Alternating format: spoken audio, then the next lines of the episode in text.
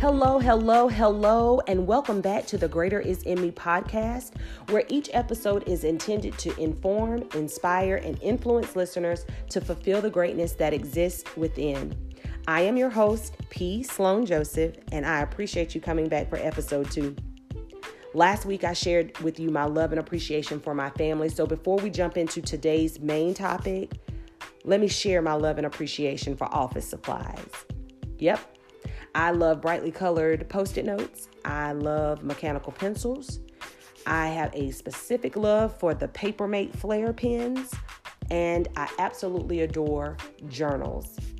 I have a drawer full of journals that were supposed to be gifts for people. I would see the journal and say, Oh, that's a good gift for this person or that person. And I'm going to give them the journal plus a gift card to like Starbucks or Chick fil A. And they're going to feel good and they're going to feel appreciated. But you know what happened? That person got the gift card and they never got the journal. I kept it. That's what I did. I kept the journal. But I'm going to do better. So I'm going to start giving people journals. Does that mean that I'm going to buy less journals?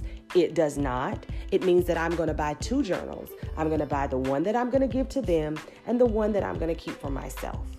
That's the way that I'm going to be better in 2019.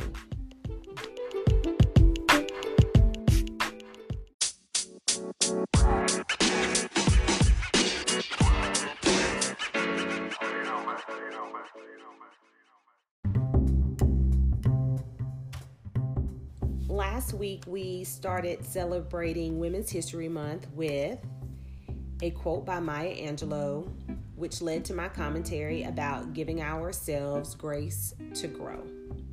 And this week, our special guest quote is by Tina Fey, who is best known as being a, an actor and a comedian. Um, but what I didn't know is that she was a writer on Saturday Night Live and she also wrote the screenplay for the movie Mean Girls.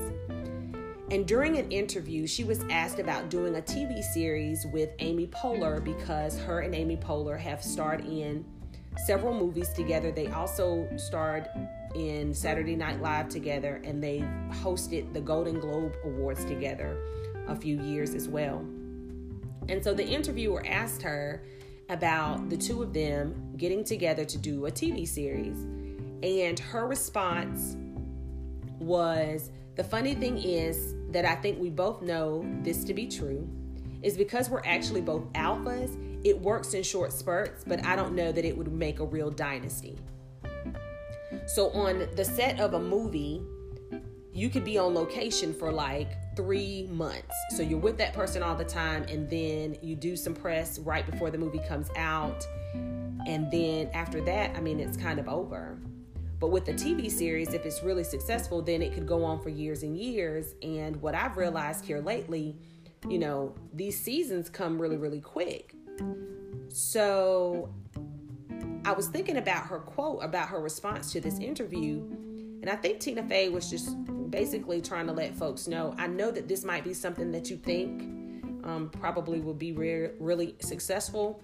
But the reason that things have been successful in the past is because we do it in short spurts. We're not doing things that are for the long run. And maybe that was her response because she really appreciates and values her friendship with Amy Poehler and their business partnership has been very successful. So why mess with that by changing the formula?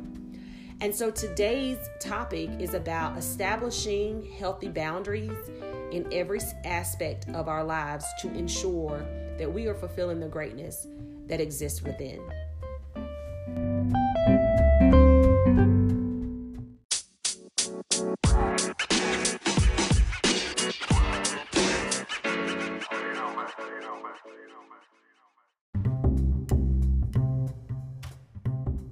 I am often invited to birthdays, baby showers, and weddings.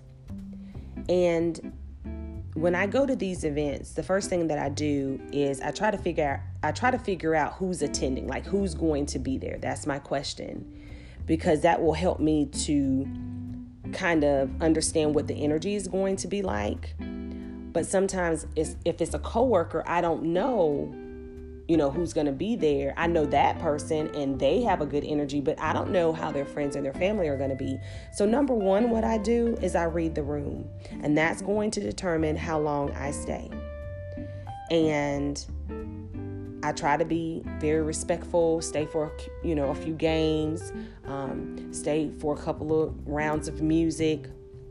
But if I start to feel like there's a lot of negative energy or I start to feel uncomfortable, my healthy boundary is an exit strategy. And so I'll go to that person and I'll say, Thank you for inviting me. Um, you know, well wishes to them. And then I am trying to leave. That's my healthy boundary. I don't want to, on my free time, I don't want to be uncomfortable. However, what I do try to do is stay long enough to get cake because one thing that is common amongst weddings, baby showers, and birthday parties is cake. And cake is important and it makes you feel better about the negative energy in the room. So, if you don't learn anything else from this episode, maybe you learned that number one, read the room, and number two, try to keep it together long enough to get some cake.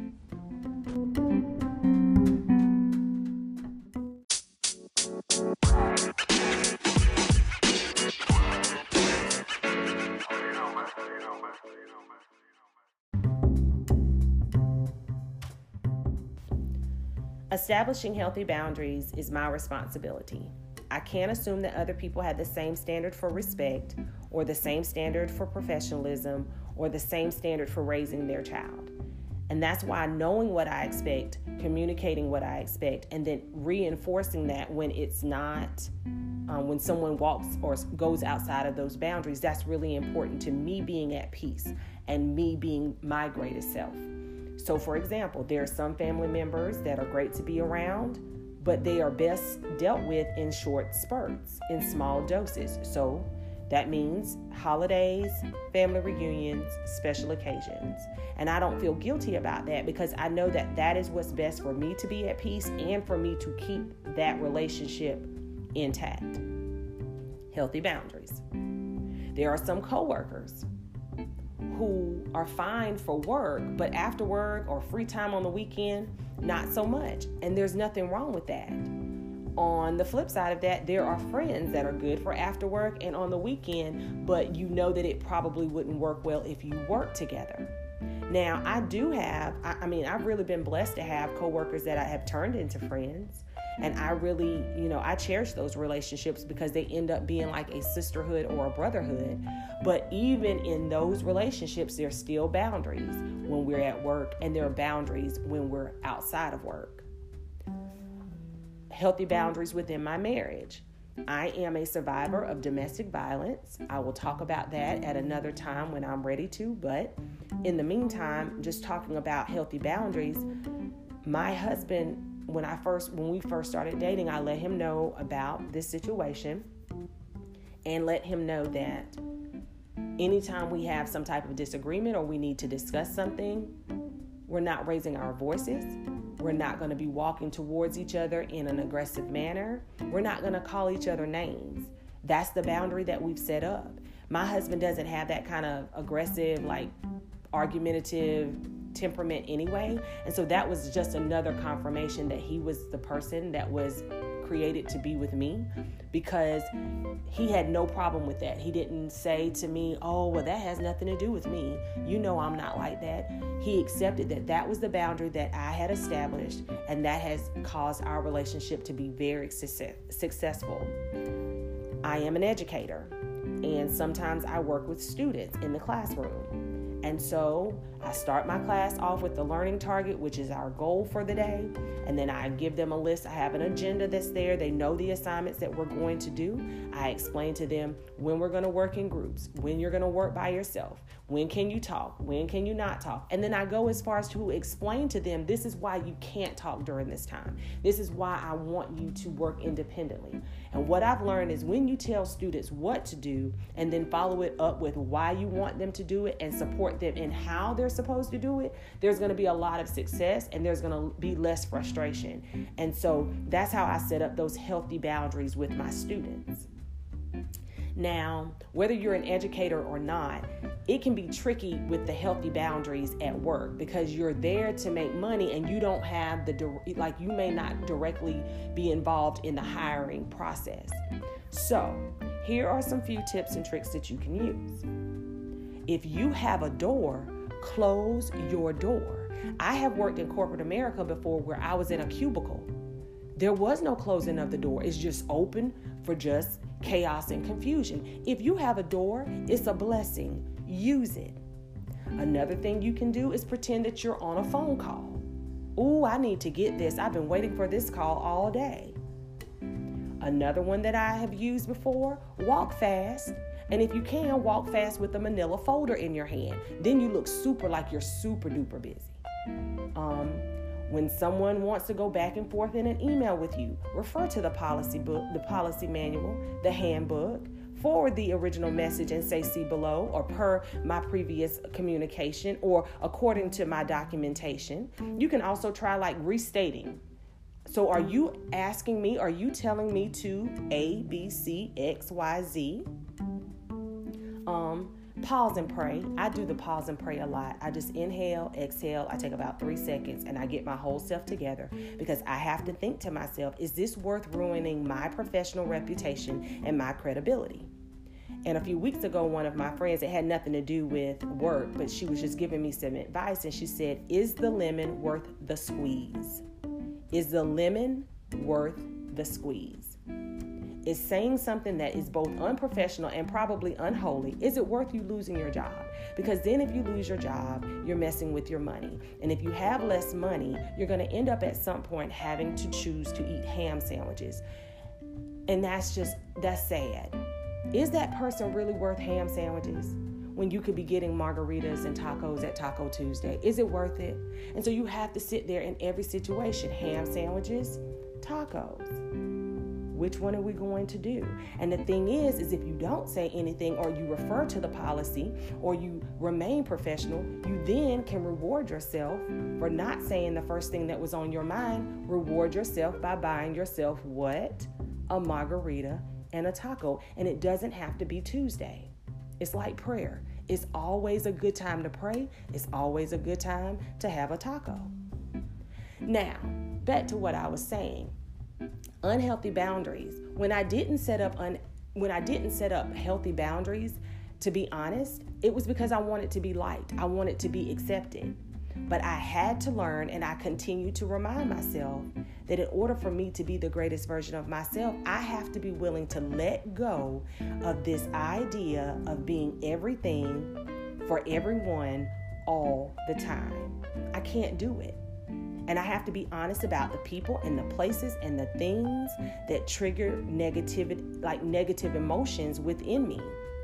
That's what I do in order to protect my mental, physical, and emotional well being. I just limit my access to certain things and I set up those healthy boundaries. Sometimes we got to love people, you know, sometimes we can love people from the front row, but sometimes we got to love people from the back row. You have to give them an assigned seat. I need you to go sit back there, preferably closest to the door, so that you can get you and your baggage and leave quickly because I can see that I'm going to have to get you on out of here because it's causing me unrest and I'm not at peace. And in order for me to be at peace and really like walk in my purpose, and be the greatest version of myself, I'm going to have to let some things go.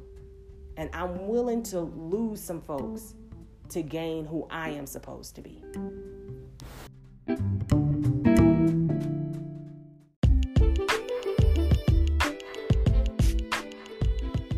Thank you for tuning in to episode two of the Greater Is In Me podcast.